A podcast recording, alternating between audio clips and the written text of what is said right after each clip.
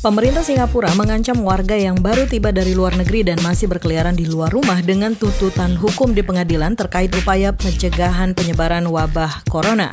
Menteri Dalam Negeri dan Hukum Singapura, Ka Shanmuga mengatakan pemerintah bersikap semakin tegas terhadap warga dan pengunjung untuk menjalani isolasi di dalam rumah.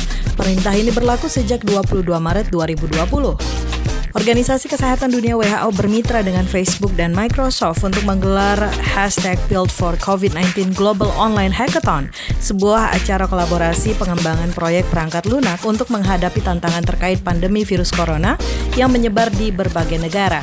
Mengutip laman CNBC baru-baru ini, selain Facebook dan Microsoft, beberapa perusahaan teknologi lainnya seperti Twitter, WeChat, TikTok, Pinterest, Slack, dan Giphy juga berpartisipasi.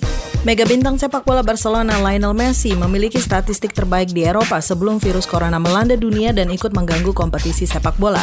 Merujuk statistik yang dirangkum WhoScored, Messi memiliki nilai tertinggi di atas pemain top lainnya di Eropa. Ia memperoleh 8,61 poin unggul tipis dari Neymar yang berada satu peringkat di bawahnya. Penilaian itu dirangkum berdasarkan jumlah gol, assist, menit bermain, tembakan per gol, akurasi umpan, dan jumlah man of the match di seluruh penampilan.